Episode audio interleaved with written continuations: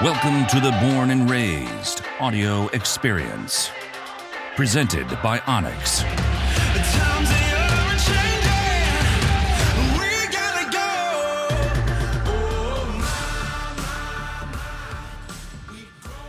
My name is Eric Strand. We're in a divey, divey hotel. Yeah. Somewhere in the middle. Seedy as it gets. Eastern Oregon, chasing waterfowl. Um, yeah, you're listening to the Born and Raised Audio Experience, brought to you by OnX. And today, we launched the Flyway.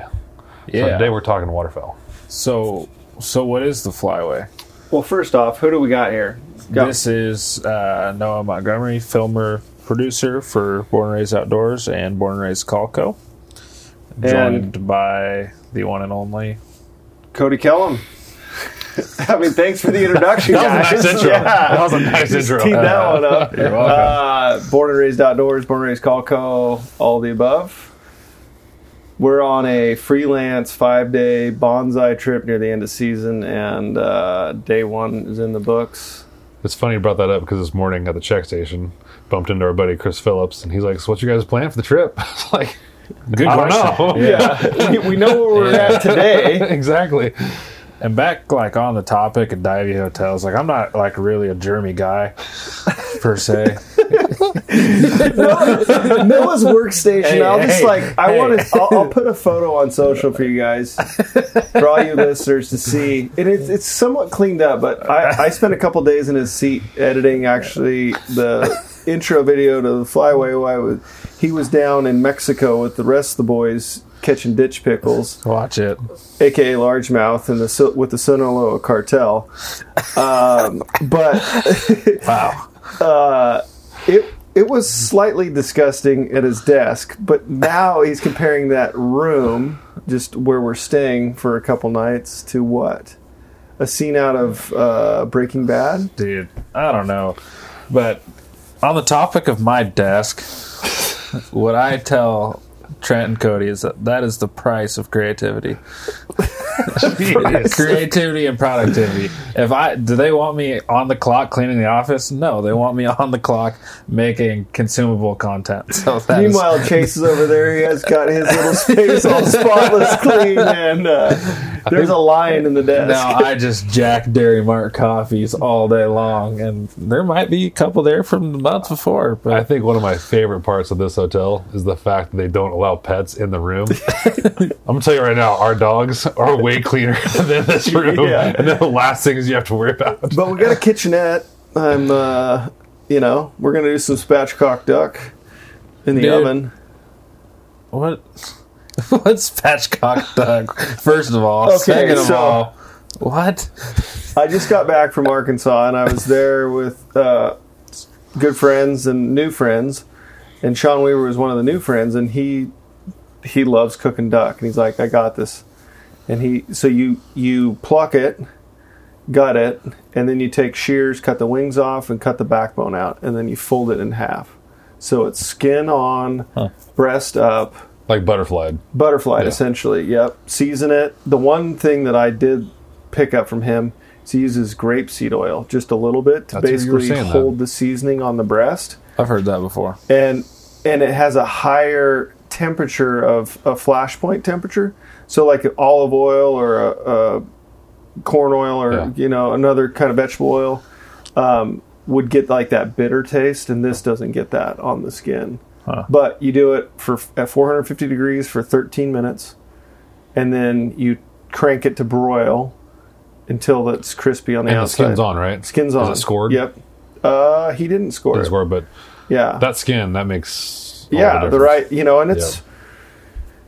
corn-fed mallards, yeah. you know, type deal, or you know, we shot these. These were Arkansas ducks, and we did wood duck, and oh, that'd be good. Yeah, I haven't had wood duck since a kid, and it was great. Anyways, it okay. definitely um, after today, I want to take these mallards. We're and, definitely and doing some uh, catch, catch, clean, cook, some catchpock, spatchcock. We're doing it all. Yeah, yeah. Medi- but you gotta do like the thing that I've learned more and more on uh, waterfowl is.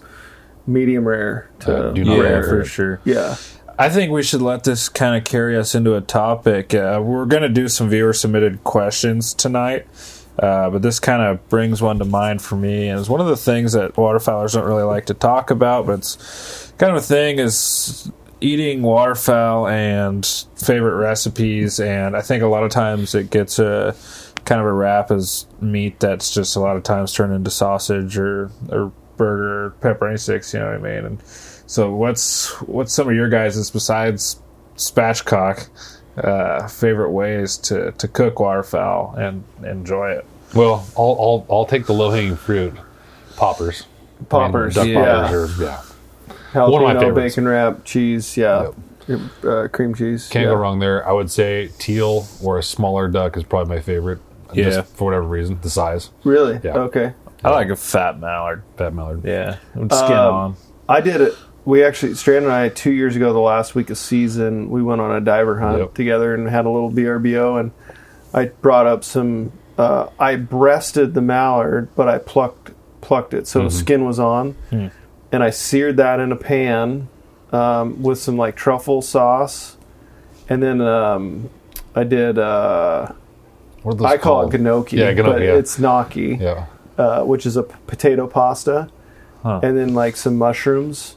And that was pretty... I couldn't believe how good the skin was. That was yeah. one of my first times eating the skin yeah. that way. So good. Yeah. yeah. Yeah. It's just like, you know, getting it crispy enough, but not overcooking. Mm-hmm. Um, that was delicious. Like, um, I know I haven't done it yet, but like yakisoba, like a stir fry. That's good, man. Yep. Uh, yeah. I've heard is really good. Duck fajitas are another favorite. And these are definitely like the, the quicker recipes. Right.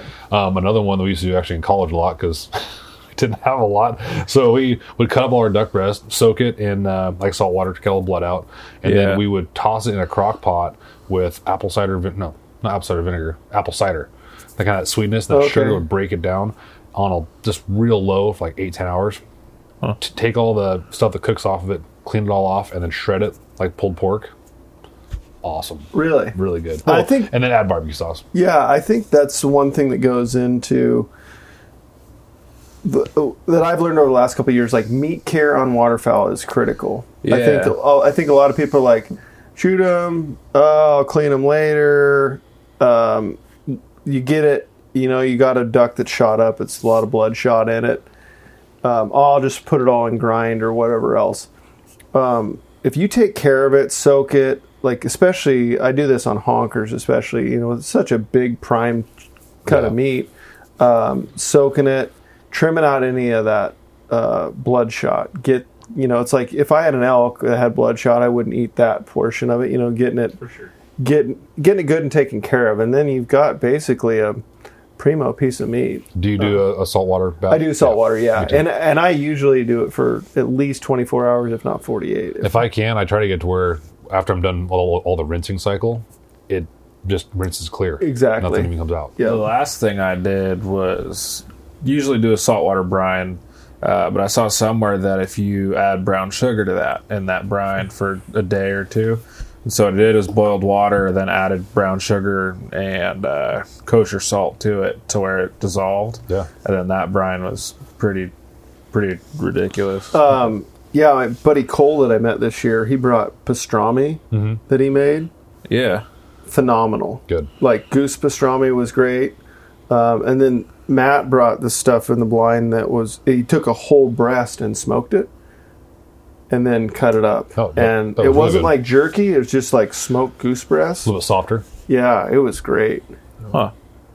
So. But the consensus is waterfowl, if taken care of properly, can be really good. Yeah, yeah, I think fair. That's just it. it. Like maybe out of the box, I'd say it's not as forgiving of like a wild game to cook, but if you do the prep, it, it can be pretty awesome, which is our responsibility to do as, as people and who like to kid, enjoy the, the sport. As a kid, the only recipe that I knew was uh, my mentor in waterfowl, or that I used to hunt, was uh, Doctor Black, Fred Black, and he said, make Duck McNuggets. And it's literally oh, yeah. cubing them, egg, yep. the batter on it, and just in a pan. And he, he he would go to McDonald's and get a bunch of like the sweet and sour sauce and like literally like you're eating chicken nuggets. That's awesome. Um, and that was a good, yeah. good deal. So yep. Perfect. Uh, let's roll into some some viewer submitted questions. We posted uh, a deal on our socials tonight. If you're not on our socials, Born and Raised Outdoors, and then Born and Raised Calco. While we're talking about socials, we talked just real briefly about launching a new channel today. Correct. Like yes. Today was the first video, The Flyway. We've yeah. been talking about this for a couple of years. We've shown you guys waterfowl content if you've seen our Born and Raised Outdoors channel. Um, and now we finally took the leap, started from scratch, and we're doing waterfowl exclusively on the Flyway channel. Um, pretty excited about it, honestly. Focused. Focused. Focused. Yeah. It's not just uh, montage, shoot them up, hey, it was fun. Um, trying to bring more, you know, still that mantra of entertain, educate, inspire, but really focus on where we're going, the adventures it had, the history behind it. And, you know, when we talked about this, like there's a lot of duck hunters or killers out there, but the art of waterfowling and, you know, maybe touch on that. Straight yeah, I know. Being a woodsman, yeah. Exactly. Yeah. We really want to kind of dive into what it means to be a true waterfowler. And that means everything from dog training to building, repairing decoys, all the off-season prep. Um, we're going to kind of touch on everything, working on boats, working on blinds, you know, working with landowners, uh, all little little things along the way that make you a successful waterfowler, and then also kind of that allow you to grow into the, the waterfowler that you want to be. And it's not about how fast we can shoot a five-man, seven-man no. limit. You know, today, I mean, yeah, and that's yeah. just awesome. It. Like it's, it seems, uh, I don't know, it's kind of one of those like touchy subjects, but we just want to show all sides of it and not just shooting as many birds with as many people as we can, as quick as we can. And, and we do enjoy doing that. And the first video on our channel was kind of just that, you know, yeah. it was, we had thirteen guns and we wanted to get a big group together and uh, have some fun with it. But that's not what everyone is. And today we just kind of had, you know, what people like to call like a gentleman, gentleman style hunt, where it was taking turns. Uh, Strand, you got to take your dad, and then we just got to call out names and back each other up. And um, yeah, so our, that was our main definitely go- going back to our roots there, public land. Yeah, just kind of grinding it out, but enjoying every minute of it. Yeah, so. And our our goal too is each place we visit to kind of to do the best we can to accurately represent the culture and the history of the place without also blowing that out. If, yeah. if that's your your home place. But also to where if that is kind of where you grew up hunting, we feel like we want to do it justice for you too. If if you're if you're that viewer watching it. So well, and the other thing we discussed that I, it's super important to me is the people, you know, that we meet along the way and kind of their stories, and because everyone has a different different story as far as what who got them into waterfowling, where waterfowling's taken them, um, and there's some characters out there. I mean, there are some absolute characters. Not only that, I think. And Noah and I talked about this on the drive up. Like the thing about waterfowling, waterfowlers is there's like a community hub. It doesn't matter if you live on the west side of the state, east side of the state, Mississippi. Like some, like talking about trading hunts. You know, like we're going with a guy tomorrow, Tony, we've never met, has a massive snow goose feed, wants to take us, and you know, I mean, it's just. He doesn't know us from Adam. We started talking kind of before the season, just briefly, just talking waterfowl and calls and whatnot, and, and uh, started seeing, I mean, man, this guy gets after it pretty good. And started talking, and he goes, yeah, you know, if it's ever looking really good, maybe you guys come over. And so I shot him a message. I'm like, hey, we're going to be coming over. What do you think? And he's like, yeah, I think I got a couple of good feeds looking, you know, set up. So it'll be fun. Yeah, I I, but I think that's the coolest. You know, it's a little bit more challenging when you talk about big game and sharing or taking people yeah. hunting and all that. Like it's, I, I think the one thing for me, especially if, if you're new to hunting, the sport of waterfowl is pretty incredible because um, it's not like you're pressured into one opportunity that you have to seize. Like exactly. you, you have one hundred seven days in mm-hmm. Oregon. Um, in, in this case, you know, you can hunt a lot, you can hunt all over the state. It, there's just a lot of great opportunity to go explore and learn and challenge yourself in new settings, totally well, different anymore, conditions. If you wanted to, you could a waterfowl hunt from September through April, May. Yeah. Right. I mean, the seasons now are just so long. Yeah. And with that, you get room to do, like we said, trade hunts with people. Go try new things. Try hunting with new people. There's there's so many days in the season that these hunts don't always within themselves carry as much weight as a big game hunt, which is awesome because it gives you so many opportunities, not not only like within the season, but within the day.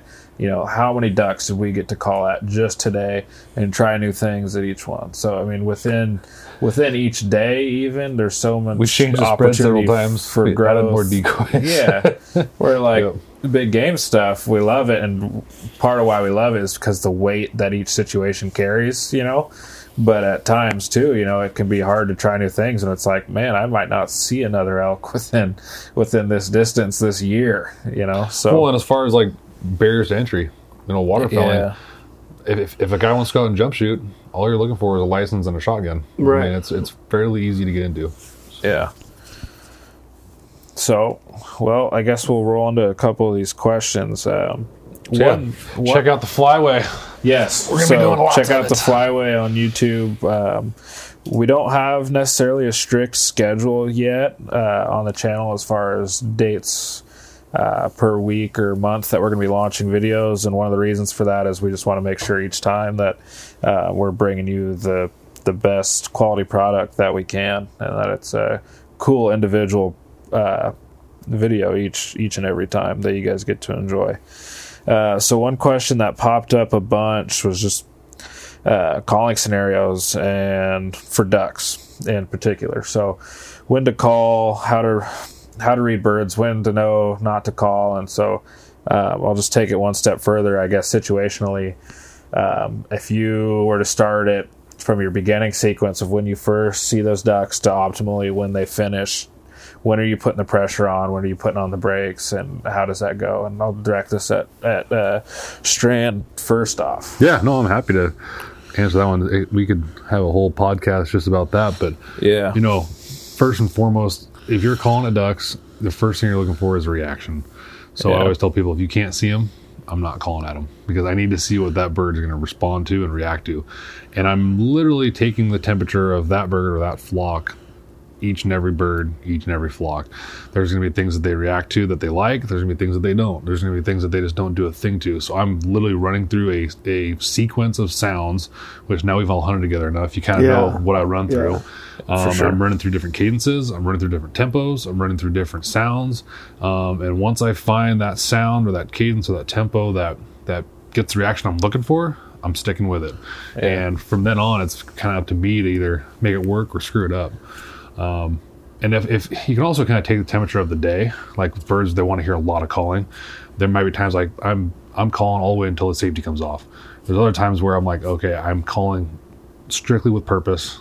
Only in the At, corners. Every time I, I make a sound, that's going to be, I, I need it to work. I need to make something happen, because they don't want to hear a lot of calling.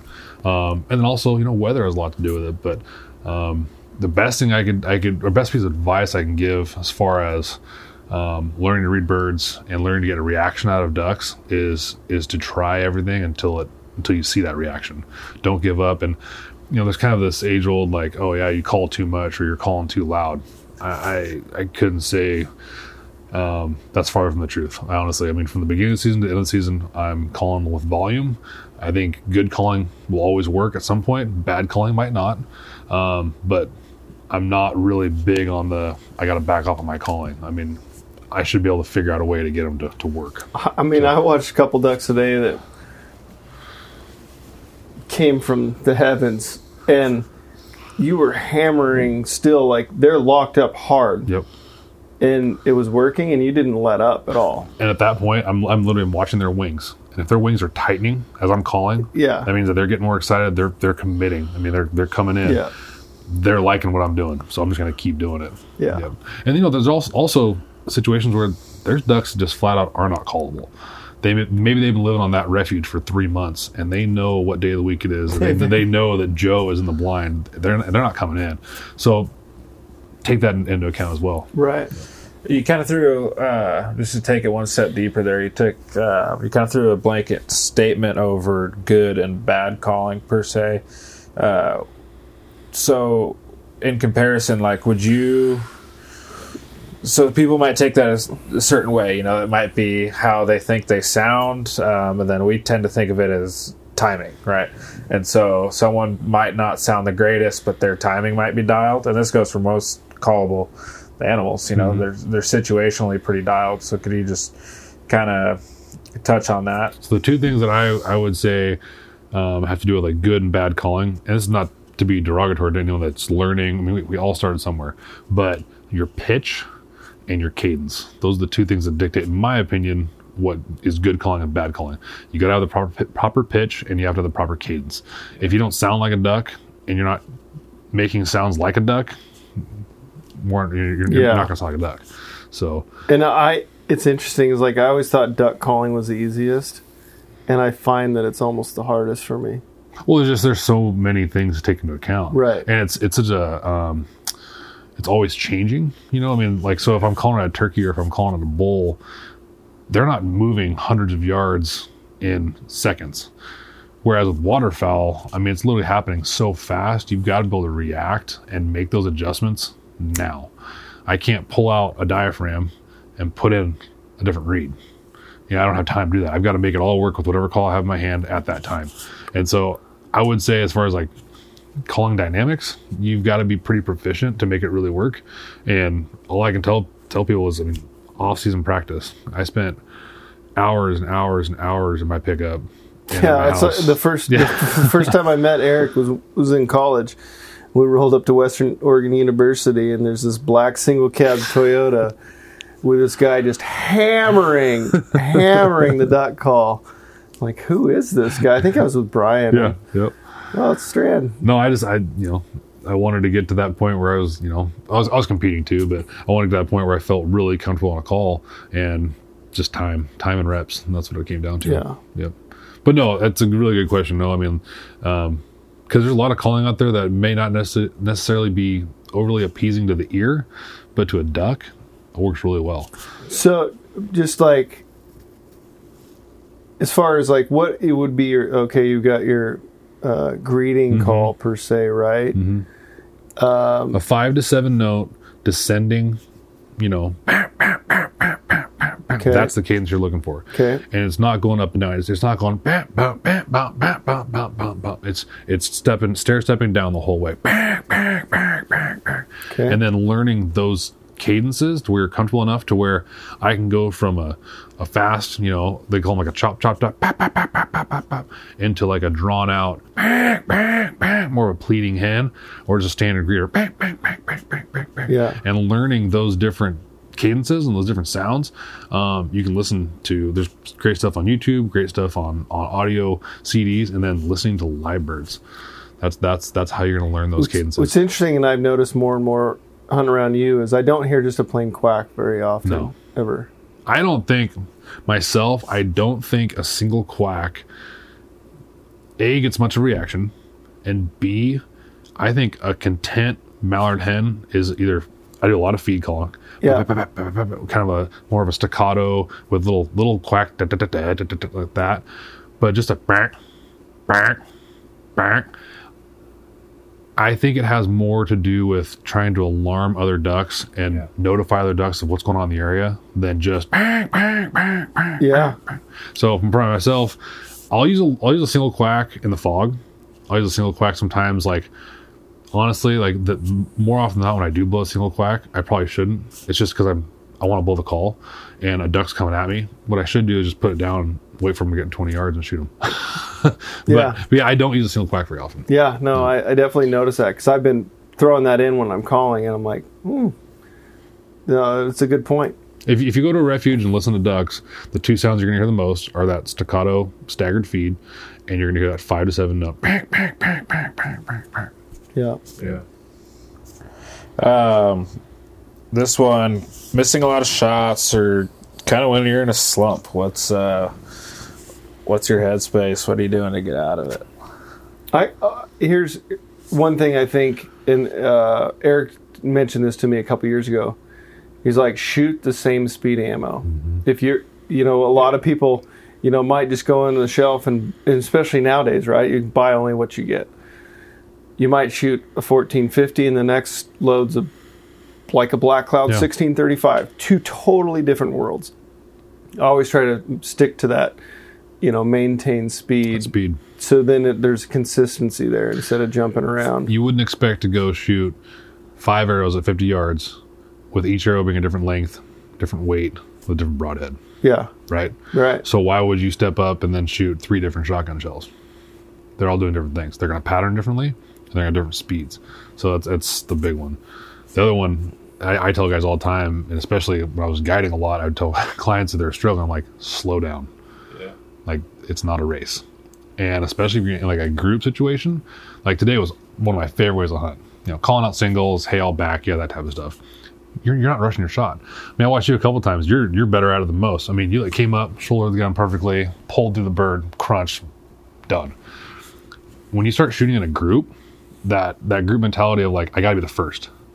When on all, all reality, you should actually sit back, right? Wait for the first two shots go off, see how the birds react, see how they flare, what they're gonna do, and then start picking them off. Right. But we all start racing. I'm, I will be the first. I am like super guilty of it. I don't know how many times I've been there. I'm like, I had birds at twenty-five yards still, and I'd already fired all three rounds. Right. Like, what am I doing? Yeah. And if I get that, that excitement and start racing. So, so yeah, slowing down, making sure your head's in the gun. That's a big one. Yeah. Guys start pulling ahead. So. Yeah, and follow through. I mean, you know, that's one. Uh, you're like, stop and almost like wait to see what happens versus like go through that shot.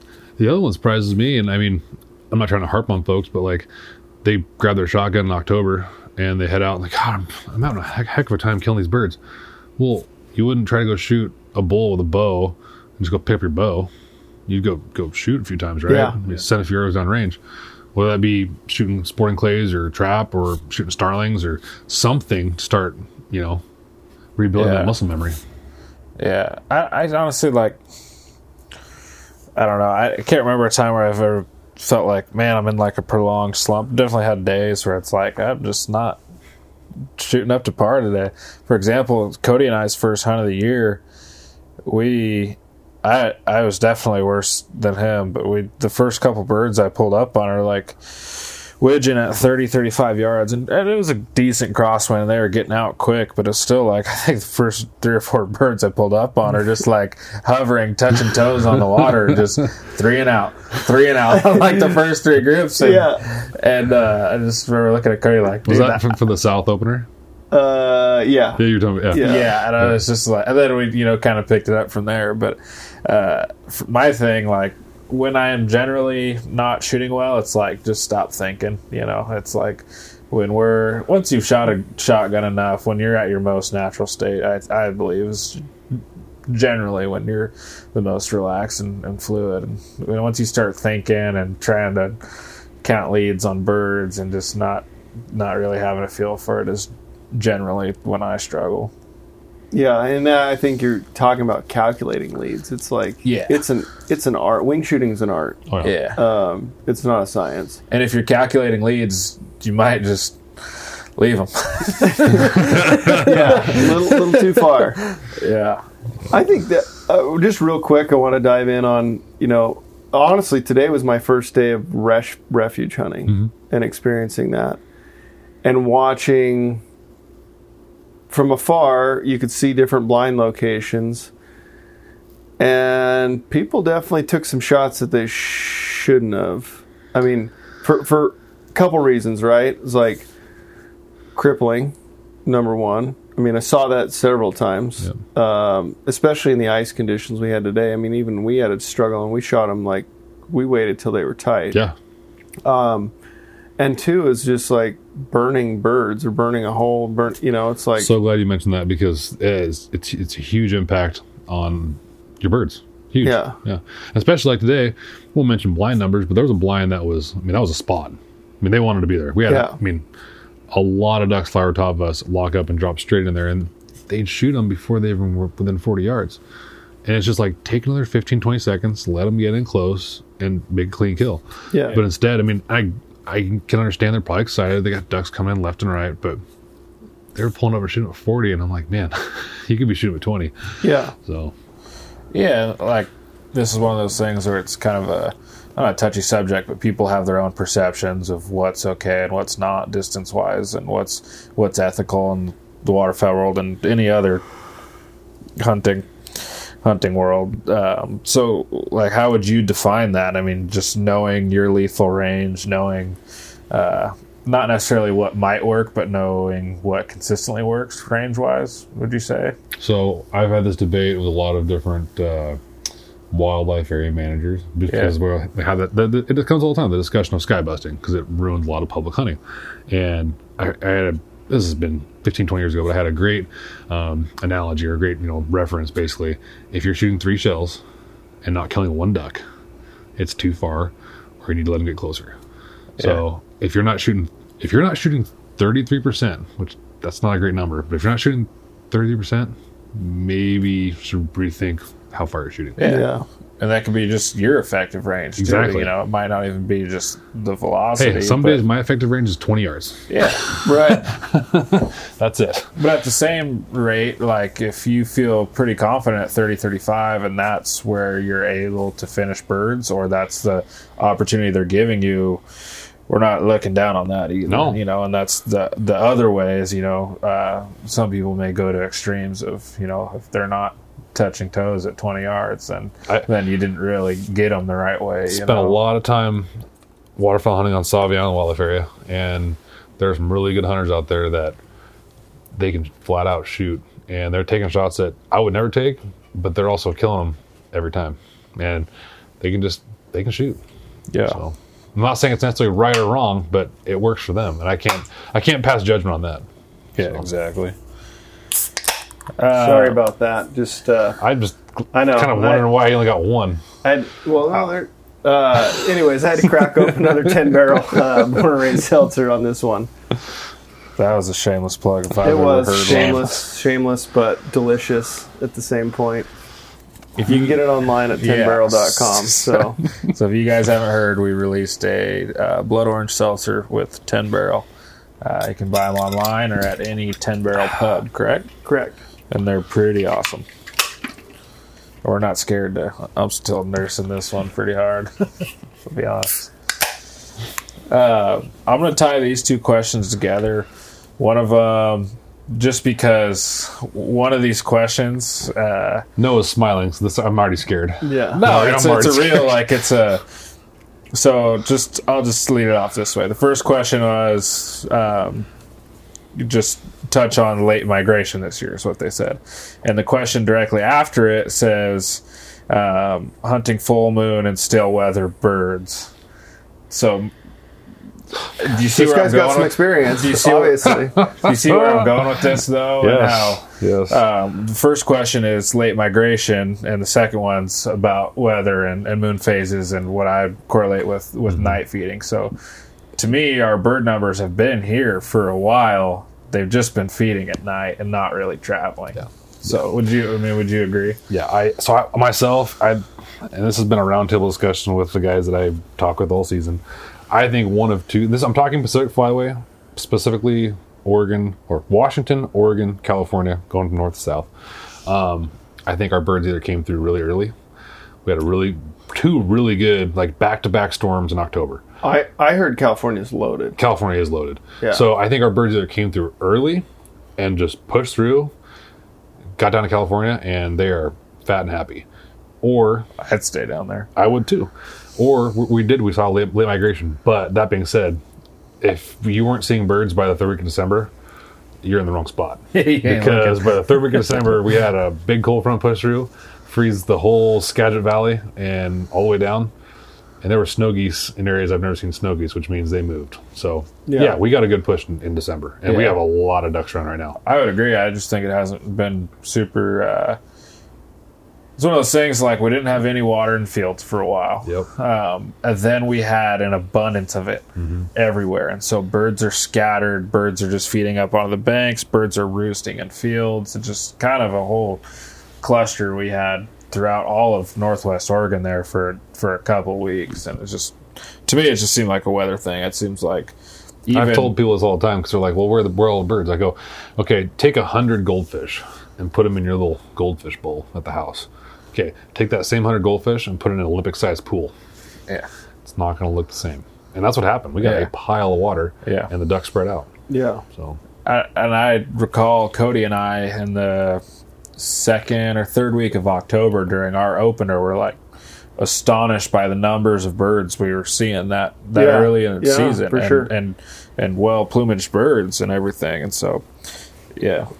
All I can say is when we get a lot of water, follow the water.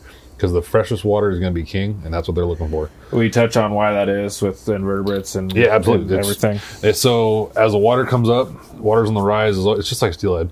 Well, it's actually opposite, opposite, opposite steelhead. Yeah. yeah. Our, our hunting is better on the rise than the drop. So as the water comes up, A, it's flooding new habitat.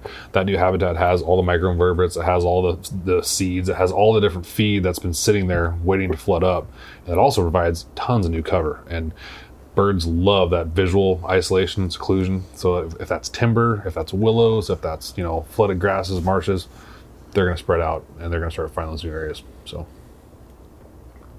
I always, I always follow the water. And then wa- water on the drop could be long days. Pack a lunch. Yeah. yeah, and I think, like Noah talked on night feeding, I, I think this is probably a concept that, you know, I mean, for me, on like some of the coast stuff, really, I don't feel is a factor to where then when you only, it's like big ag opportunities for them to feed on corn, grain, like any of those types of things. Case in point tonight, like about three o'clock, all of a sudden we saw all these birds taken off to feed. And right before dark, we drove by a field that was black, black. with ducks on, on corn. And good chance that those ducks stay all night, you think? Mm-hmm. Oh, yeah, yeah. absolutely. Yeah. Th- those are the ducks that we're seeing at nine o'clock in the morning. Coming exactly, back. Yep. coming back from feed. Yep. Um, so I think moon phase definitely does contribute to mm-hmm. that factor. Do you, yep. do you think it's more on a full moon than a, a new moon? Absolutely. I yeah. mean, uh, especially on wolf migration and then also on... on what, how long they're going to night feed and how how hard they're going to night feed. I mean, there's times I I don't know exactly how it works, but the way it's been described to me is, you know, during like um, a real clear clear night, full moon, it's super bright. They can see and they feel very comfortable out there. Whereas say it was like a really dark, stormy, foggy night, they may not feed as much, or maybe they have to feed more because it's been dark and stormy. I don't know exactly the, the reason. Actually, that'd be something good to find out, but and, for sure. And stale weather. Oh, contributes yeah, to weather. That. Like, if they don't have to fly during the day and it's calm, and I mean, like November this year, we were in mid fifties all on Western Oregon, sixty degrees, high gray, high gray, yeah. no wind. And those birds were not moving at all during nope. the daylight. And then right before dark, we were on Savi, and it was just like yeah. a duck cloud, ten thousand coming into this flooded corn. Well, and I'll get the question sometimes, you know, well, why are these birds night feeding? Like, what, what, what gives? And I, I tell people, like, okay, imagine you're going to a restaurant. Every time you go into a restaurant when lights are on, someone in your family gets shot. Okay, you're gonna probably stop going when the lights are on. All of a sudden, all, of, all of a sudden, you're you're gonna go back when the lights are off right. and no one's there. Here's a little bit more family-friendly analogy. What? Why would you go to Trader Joe's, Shopko, and Best Buy? When you can get it all at Costco. You know what I mean? For the same price. I one hundred percent agree. But no, I mean, it, it, it doesn't take it doesn't take long. All of a sudden, they figure it out. Yeah. Well, when I go in there during the daylight and you I get, get shot at for a month yeah. instead of just a week. Yeah. I personally don't like eating in the dark, so I, I don't get it. But, uh, but you also like to live. I do.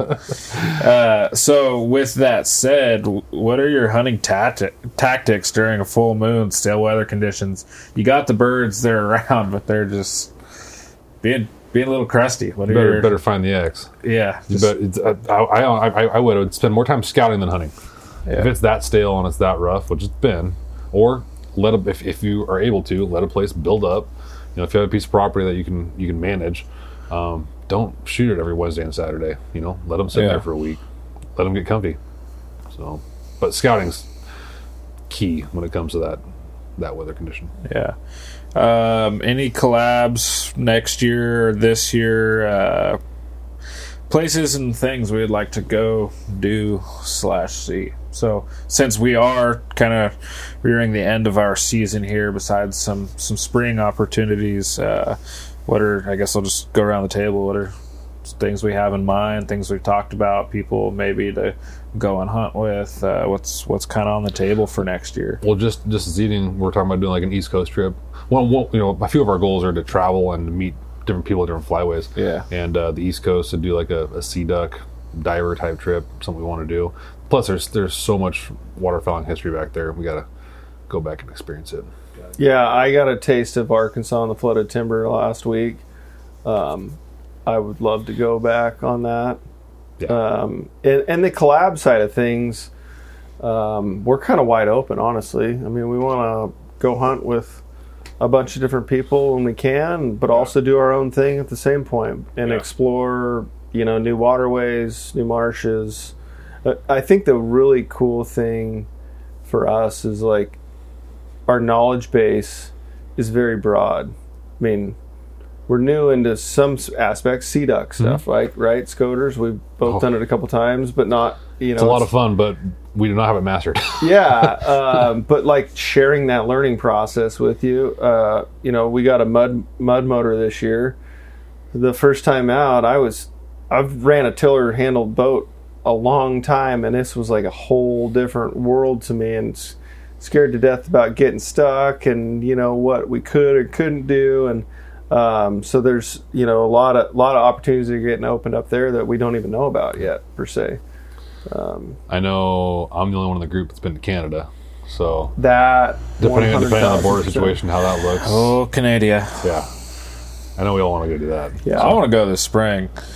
So with that said, Cody, I'm going to need to take about seven to ten days off yeah. this spring yeah. during Thunder Chicken season to go do some real man stuff. No, on, on the side of collabs, I mean, we've definitely discussed doing quite a few in the future, and I think a lot of it has to do with, you know, we want to showcase those regions and tell tell stories. Yeah.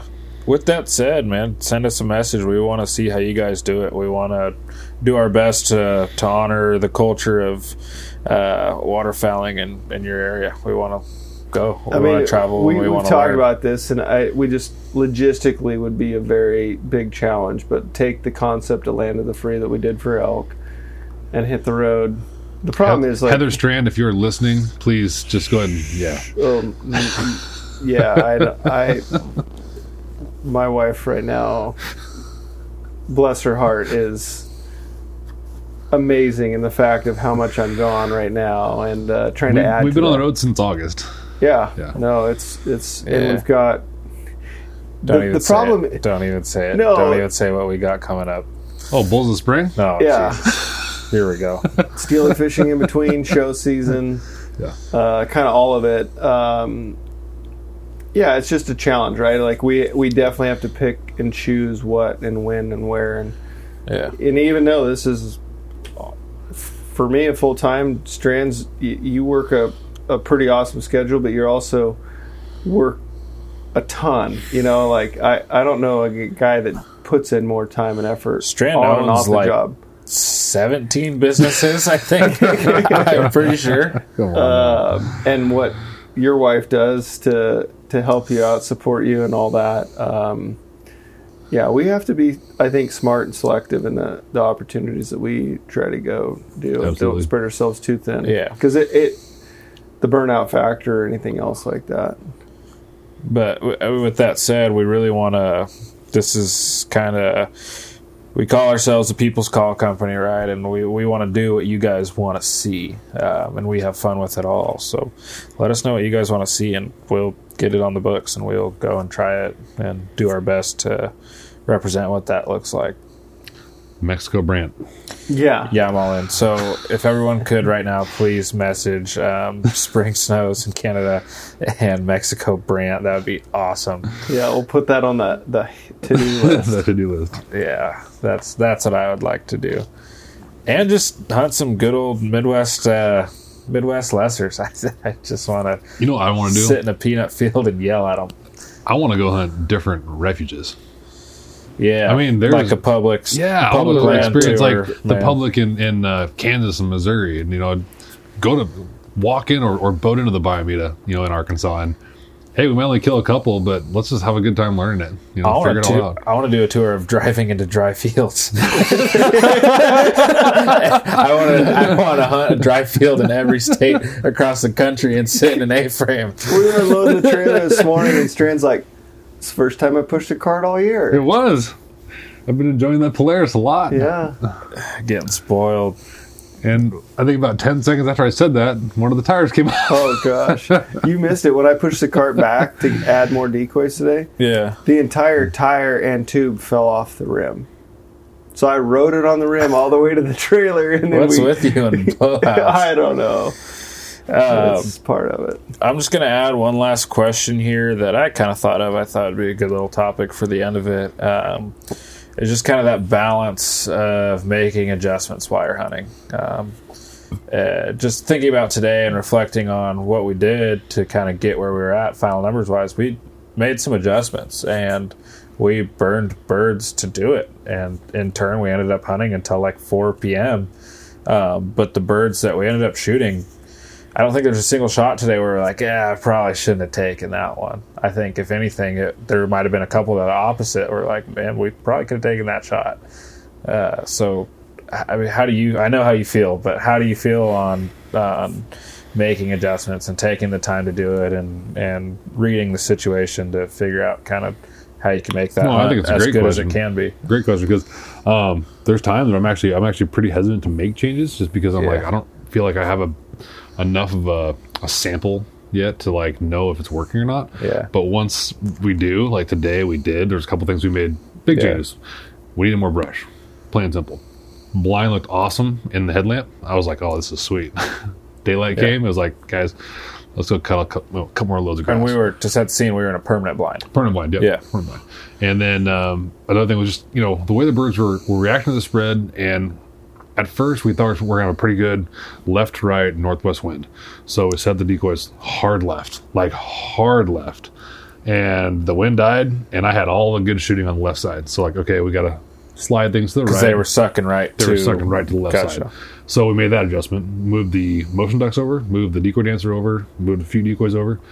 Then all of a sudden, we kind of started getting our, our butts kicked by the blind down the road. And I was like, well... maybe we should add more decoys. Cody had more decoys, so we went back, got four four dozen more, came back. All of a sudden, we have twice the size spread. Yeah. Now the, the motion decoys are where we want them. The blind's perfect, and we have ten dozen decoys out, and all of a sudden, it was happening. Now it's on us. Yep. Yeah. yeah. Yep. And two, like, those things aren't always easy adjustments. I mean, battling ice, pushing a cart all the way back out to the pickups to grab four more dozen decoys, like these... Sometimes you have these little things that are pretty easy, like brushing a blind. That was, that was pretty easy. It took us, yeah. what, ten minutes? Yeah. But yeah. like just not being scared to make bigger adjustments that you might burn forty-five minutes of your hunt. Well, I, today was a great example, too. None of us had hunted that blind. Like hunting, right. hunting public ground, it's not like, I mean, there's a couple of permanent blinds I have where I can tell you literally exactly how to set the decoys, how the bird's going to react, what they're going to do in a different wind. We're show up to a spot in the dark. We don't know what the surroundings look like at all. Yeah. How the birds work, where they come from, the primary flight path. So we're making all those adjustments on the fly. Yeah. And I think one, it comes back to kind of check your ego at the door. You know, one hundred percent. It's like, ah, oh, I shot ducks in these conditions or whatever else. And yeah. Then, any background knowledge you have. Yeah. Like you're going to yeah. have like, oh, yeah, we get the right birds, they'll do it. You know, instead of like, man, what, you know, we kind of like talk through scenarios like should we shouldn't we yeah let's do it. Mm-hmm. I mean, because obviously this is not working, and we could sit here another hour and be frustrated, make an adjustment, see how it does, evaluate again, like basically go through those checks and like, yep, this is working. Yep. Let's just do more of that. Um and two, you know, um motion and the spread. The one thing I definitely picked up, and I, I over time hunting over your, your decoy dancer, like those ducks, when they come in to finish, they finish on the spinner. Yep. Like nine times out of ten. On the days that they want it to hold. Correct. Way. Yep. Yeah. Yep. And so. And today was either slightly left of the spinner or slightly right. Right. I mean, they were within ten feet of it. Yep, exactly. Yeah. So then realizing, like, with the wind, those adjustments, moving that from the hard left that it was to center us up, like, all of a sudden we had good opportunities at shooting. We should probably touch on, just because not everyone hunts in a state where you can't use electric, but okay, yeah. We're hunting in Oregon, and the states of Oregon and Washington specifically, you cannot use anything mechanical, like, as far as electric. Oh, no, sorry. You can't use anything electric. You can use mechanical, correct? But not yeah. electric. So we use a pole string spinner. Spinner, yeah. Oh yeah. And so I think our spinners work a lot longer throughout the season than in states where they use electric, because everyone Everyone's has got five, it. six, seven, eight of them out there. Whereas we have to manually pull the string. To Which move you pretty much didn't tool. stop today. I don't. No, like... That okay, was, so oh, my, my thought process is like, it's it's like fishing, okay? If my gear is not in the water, I'm not fishing. So if I'm not pulling that thing, there could be ducks behind me that I can't see. I'm not actively hunting. Yeah, it's just, it's kind of like trolling, right? Yeah. And so it's like, you think about uh, all the ducks you're going to encounter during the day. Chances are, especially after we rebrushed our blind, and if your blind is probably brushed how it should be, they're probably going to be able to see you before you see them. And so uh, before you're calling at them, before you're you're pulling that, what what are they? Are you giving them something to even key in on from a distance and, yeah. and start to come in? And then another thing that I noticed um, that Strand does especially well is in Oregon and Washington, motion in your decoy spread means motion in your blind. And just like calling, when you're not calling, as probably generally not, when birds are right over you or coming straight down the gun barrel, uh, we're also, unless they're like really keyed in on the motion, not pulling those pull strings. And will you just kind of touch on that? And I, I like to use them just like a duck call, you know, yeah. wingtips and tail feathers. Um, I like to pull on it when they're not necessarily looking directly at it, when they're working on a spread. Yeah. If they're a long ways off, I'm using it to to draw them towards us. Yeah. Once they start working it, I want them to basically, when they're turning, they just see that flash and it just piques their interest. Yeah. And you, again, you watch their wings, see the reaction. Yeah. Yep. And then I think one thing is to like, it's good to reevaluate at the end of the day what worked. Why do you think it worked? Mm-hmm. I mean, I, I don't, I should journal hunting. Like I, I would actually really enjoy the process going back and reading some of these things, but I think it's one, especially if you're new to the sport, grab a journal, you know, record weather conditions, what R- your decoy spread, le- yes, huge, yeah, water levels for sure, yeah, um, you know, what the weather's doing and how birds reacted, and then if you if they weren't and you made an adjustment, like. Some people are better just storing that in their head and being like, okay, yeah. I need to do this. But just reflecting, and I think that kind of goes in life about everything, right? You know, I mean... That's almost, I mean, in every type of hunt, whether it be a big game hunt or a waterfowl hunt, you're putting a pattern together. And that's what we're doing.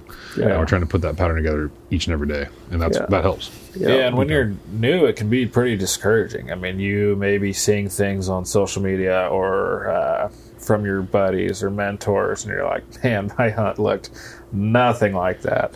Uh, count the little wins. If you're just learning to call, you're just learning to do all of it on your own, you're just getting into buying your own gear. You may have called in one duck that day, and all you're thinking about is how you've only actually called in one duck that day, but count that as a win. What did you do in that one scenario that actually worked, and how can you how can you turn that into more?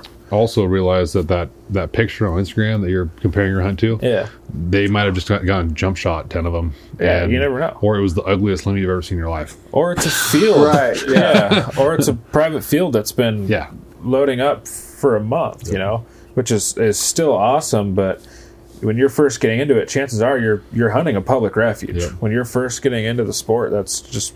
Generally, what, hunt, how hunt you're for, starting hunt for your out. Own reasons, for sure. Yeah, I can't remember the quote, and I, I can't even go down to like butcher it, but uh, I think it was like on Kate, one of Casey Neistat's vlogs, and it was like comparing yourself to others is like the robbery of your own success, mm-hmm. essentially, in, in in a rough manner of yeah. it, and like. Who cares what everyone else is doing? Yeah. Like, go out, have fun, enjoy the experience, and don't worry about what Tom, Dick, and Harry are out there doing. And like you said, maybe illegally or whatever else. Like, like you never know. P- people have an image yeah. of what they want to portray, however, and don't worry about what that I is. I think that was one of the things about today that I enjoyed so much is we didn't have a schedule. Like... Yeah. I didn't have to be home by a certain time or be done so I can go scout for, you know, it, I could just, we could just hunt. Yeah, we just yeah. hunt. I, I will say that I, I will write this down right now. This is going to be the funnest five days of season. Oh, yeah. This trip. For sure. And we're only on day one. Living high life because we shot them good and had a blast. We may get our butts handed to us in a gigantic snow feed tomorrow, but hey, it's part of us. They're snow geese. That's what they do. Yeah. Yeah. So I lied. I'm gonna, we're going to hang it up on a couple more quick questions. That should just be, uh, I like this. Noah's got them tonight. He's, yeah. he's got them rolling. Yeah. That's, you know, it's kind of what you can expect from me. Will I shoot a band tomorrow? No. No. Let's, hey, why we're talking about bands. Yes. This...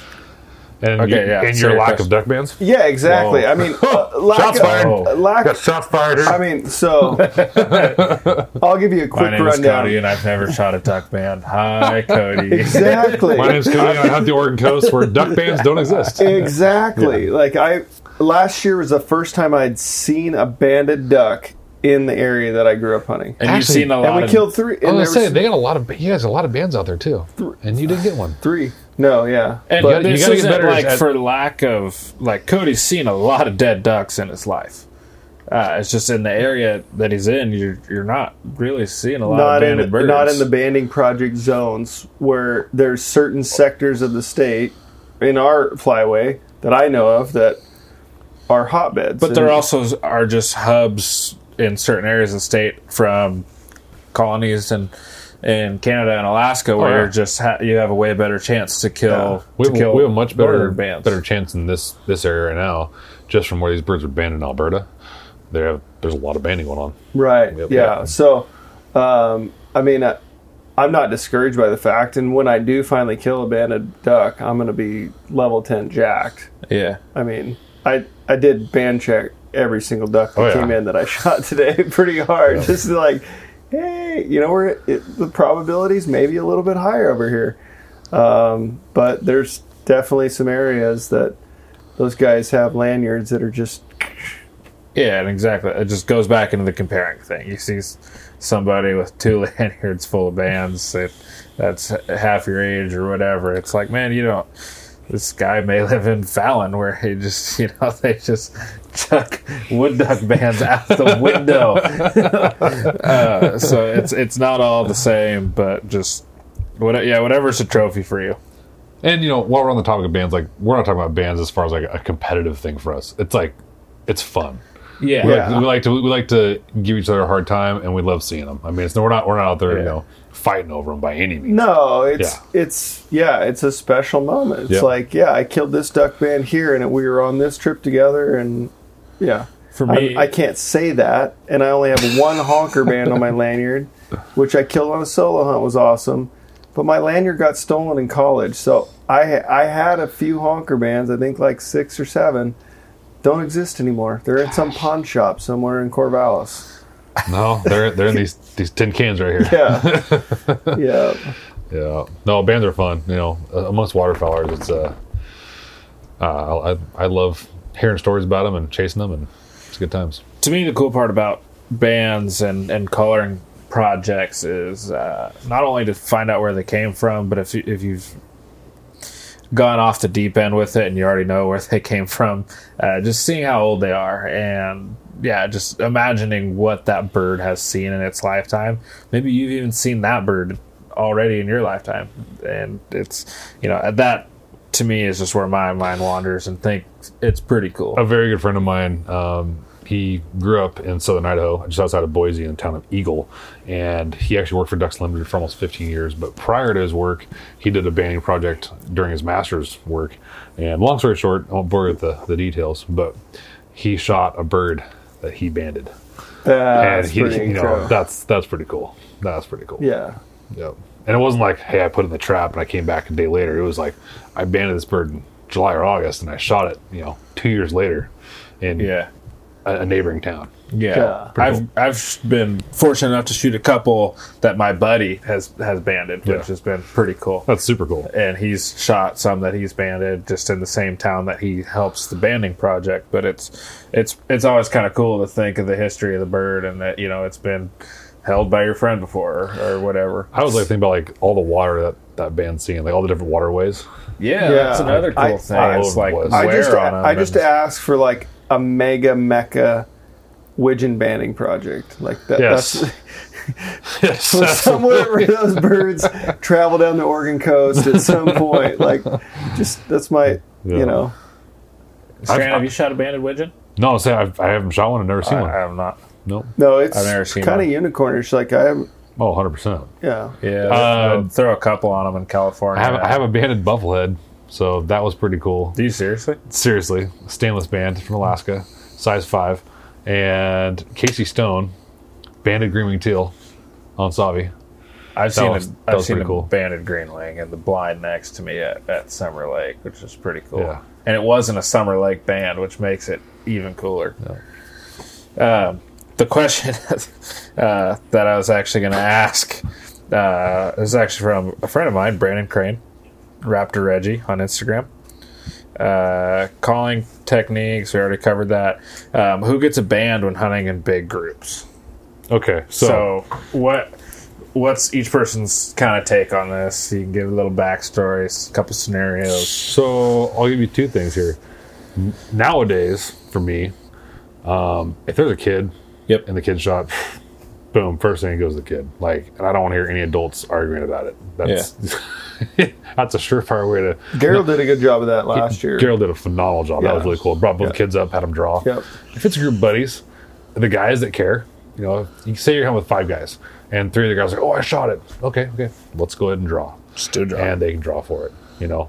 Um, if, if there's a couple guys who like, hey, guys, I, I didn't even shoot, or hey, doesn't doesn't bother me, they, they can stay out. But yeah. I, I think I think drawing is probably the best way to do it. I've heard guys say, oh, band goes to the dog, you know, and it's like, well, yeah. I don't know about that. But um, whatever is fair amongst the group, you know. I almost paid one hundred bucks for a honker band on Sparkle's first day ever hunting. That would have been pretty cool. Yeah. Yeah.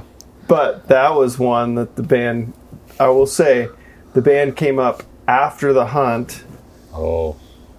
And all of a sudden it's like, oh, yeah, I took birds home and there was a band yeah, on it. Yeah, that's that shady stuff, man. Right. And that's where I think that, like, the, the band side of it gets into, like, really, man? Like, just stay like, honorable. Like, everyone just be a part of the experience and celebrate, hey, we killed a band. Yep. Cool. Who shot it? I don't know. Let's draw for it. Here's here's my take on it. And I, I'm speaking from experience. Um, when I was younger, I've seen friendships ruined, ruined over bands. You know? Yeah. Yeah. And last thing I want to do is have a memory of a band be a bad one. Right? I yeah. want to celebrate it. I want to be like, hey, guys, remember that day we shot that band and Noah drew it out of the hat or whatever? Last thing I want to hear is, oh, yeah, remember that day that shot that band and those guys don't even talk to, you know, to each other anymore? Like, yeah, it needs to be a fun situation. Yeah, and I think this kind of is in that whole brotherhood experience mm-hmm. that we try to do. I mean, it's not I shot the band, it's we shot the band. Yeah. It's like, it's the team effort yeah. behind it all. And at the end of the day, when we shoot a bull, we all shot a bull. Yeah. The horns might be at my house, but we can all celebrate it. Well, too, like, I think we can all agree, like, just for, and we joke about it and stuff too, but like, us three in a group today, if we all three lit into a flock and one bird came out of it banded, I think Strand can agree, like, it's going to go to Cody. Yes. Because he lit into the group. He hasn't yeah. had the opportunity to draw one yet or whatever, but that's just kind of the thing. There's... They're rare, but they're what? Not that rare. Are you calling all... me a kid? No. Call, no, like, it touches calling you like, deserving of a band. Like, it's all good. I have one of my best friends who's killed more ducks than I have, and just, like, I hadn't had just I hadn't been in the right place at the right time yet. I got to choose first band this year, and it was just it's just like I don't know. It's just one of those things where it's just the playing field is always evened out. And yeah, I used to get the question all the time when I was guiding a lot more. You know, oh, do you snag the the, the bands off the yeah. client's legs or the bird's legs? I'm like, no, like that's the last thing I'd ever want to do with a band. I don't know how many times I've had clients shoot bands, and I'm so excited for them, and they're just tickled pink. I mean, they're they're jacked. Yeah. So, yeah, it's it's fun to see excitement in other people's eyes. All right, we'll end it off on a fun one. Favorite blind snacks. Uh, here's what I'm going to say. If I, am I on a diet? Or yeah, am keto I, or non-keto. Yeah. Right I'm now, just gonna ask like they. I'm just gonna act like they didn't even say that. So you're gonna pick favorite, not forced to. Okay, a beverage and a snack, maybe even a light meal. Favorite. So the beverage, go-tos. It just depends. Like, okay, if I'm in the blind, it's gonna be a thermos of coffee. Yeah. Like for me, it's coffee for yeah. sure. Yeah.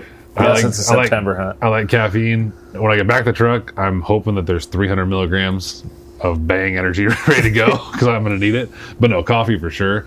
And uh, gosh, man, I, there's a lot of them out there. Elaborate on your coffee. All right, let's get really into this. Oh yeah. What what color roast? I mean, what color? I so mean, what kind of creamer flavors? It, first off, the thermos was my my grandfather's, who's passed. He's it's probably a fifty year old thermos. Yeah. And that one means a lot to me because he literally goes on every hunt. Yeah. And then peppermint mocha creamer, heavy on the creamer, like peppermint mocha. Yeah. Oh yeah, that's his jam. Love wow. it, love it. But if not, I like hazelnut. Yeah. Yeah. yeah. But I like creamer, so. So, I mean, if I'm home and I make my own thermos, um, I do it the night before generally because I, uh, and I put hot boiling water in it. Just a every- quick sidebar, if you don't know Cody, depending on where he's at in his truck, at his house, coffee at a hotel. Snob. So he, he's got the perfect way to brew coffee in any situation at any time. Yeah. um, I do it in a uh, Aeropress. Jesus. Fresh ground beans. Aeropress. Um, I I actually really stoked on Stumptown Coffee. Um, just I don't know why, but it's pretty good. And um, I'm on a with a heavy cream with uh, heavy whipping cream. Heavy whipping cream. Gotcha. Yep. And uh, coconut oil and butter. Like a bullet. So I, I still yeah. have, but but actually, if I'm non-keto, then like honey and heavy whipping cream are mine. I still have memories of archery elk season and when your coffee had cooled down and your your heavy cream coconut butter mixture had curdled and you were oh, like God. drinking some sort of sauce. Sauce it looks like it looked like a cottage you know, cheese. No, broth. no, no, no. It turns solidifies, and you know those like uh, honey stinger waffles. It's oh, kind of, I'm familiar. Kind of what it tur- turns into. Man, I saw that's absurd. Okay, that's my coffee jam. I'll, I'll stop now. I like no. my coffee so thick you have to chew it. The cheapest gas station. Oh, garbage. I like it burnt. I mean, I've been known to put Folgers Instant just in a cold water bottle and just make do.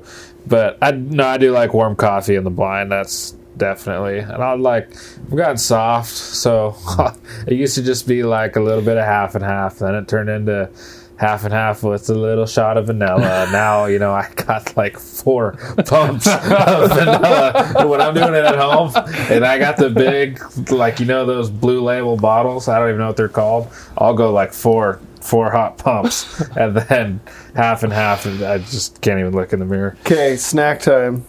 No, you started off. Whatever the gas station has that we stop at. Yeah. And like if I'm feeling pretty frugal, I'll go with uh, like tornadoes that they have at a lot of the truck stops. I don't even know how to. If you don't have them, I don't know how to describe them. It's like some assortments of like different meats and cheeses inside like a like a soft taquito almost. Yeah. Would you say deep fried? Yeah. Yeah. Yeah. I don't know. I'm I'm kind of a sucker for the old Costco muffin. Yeah. Oh really? I I just love. So here's the thing, like I don't like anything that like gets stuck in my teeth because I'm calling, so I can hammer down a Costco muffin. It tastes good. It's got like a thousand calories. Yeah. So it's got that's got what you need, and yeah, I like it. Uh, I mean, also a Pop-Tart guy, so I like Pop-Tarts. Breakfast burrito. Yeah. Oh, we're talking like. Well, I mean, I'm talking like in my blind bag. Sure. Yeah. No, but yeah. but a lot of times like. Or my first trip to Mavericks. No, going to the coast, I'd stop, get one, and like usually that lag time after setup before shooting light, it's still halfway kind of lukewarm, yeah. warm, yeah. almost cold, but you put enough taco season sauce on it, it's pretty delicious. Like breakfast burrito's good. If it's just a snack, salami and cheese. Hmm. I eat it nonstop. Whatever. It's, I don't know. It's pretty good. You were pretty p- proud of your salami and cheese today. Yeah. That it's was... two big old Colby Jack slices with two big old salami. Cody's been on keto since August? Yeah.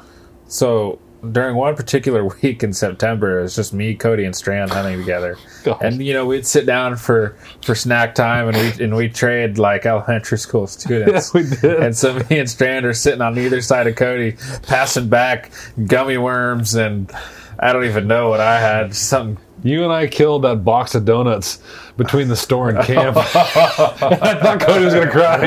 And Cody is tossing up chia seeds in the air and trying to catch them with his mouth just so he can have fun while he eats. Oh, my gosh. Oh. oh, gosh, yeah. Yeah, that was back in your days of, like, I think today I'm going to mix it up. I'll have, I'll have the cheese before the salami. Oh, yeah. And today he got crazy. He had the cheese and the salami at the same time. Just really confused his palate. Oh, man. Uh, we're obviously getting a little uh, loopy here. We got wake up here in about uh, uh, five hours. That's way better pretty than good three as hours. Far as waterfowl season goes. Five hours of sleep. But with that said, we are going to wrap it up. And uh, feel free to message anytime with things you guys would like us to talk about. We're going to start uh, hopping on a lot more waterfowl um, based podcasts. I love it. Be... No, I, I I enjoy talking about yeah. it. I, I think that there's a whole realm of opportunities that even like kind of opened our eyes to, even on the elk side of things, mm-hmm. and calling turkeys, like doing a how-to on a podcast. Um, I know. We were reminiscing today about Dave Smith and his Breakthrough, Breakthrough C D, yeah. and I think there's a really good opportunity with your skill level and knowledge base to help people learn calling, um, do it on the elk side of life, and bugling and cow calling. And uh, so if that's something of interest, you know, send an email at info at born and raised outdoors dot com and uh, tell us kind of what you want to hear. So that too, and if you want to hear us have a conversation with a certain individual, let us know and we'll do our best to to work that out. But with that said, we're gonna wrap it up and more or less go to bed. And we what do we have on the menu for tomorrow? What's what's day two of our five day freelance trip tomorrow? Snow geese. Snow geese, a lot of them. Feast or famine. Fall going, snow geese in Oregon. We're going big dive bombs red and we're going all in. It's supposed to blow too. Yeah. Now we'll see if the weatherman's correct. We're supposed to get ten to thirty out of southwest. Wow. They call that a Chinook. Call that a Chinook. And the birds coming out of the north. Birds coming out of the north. Low. Crawling. I hope you like snow, snow goose. Yeah. So, needless to say, we're pretty excited on the morning. That's not something we generally get to do in our area uh, a whole lot. So, with that said, we're going to go to bed.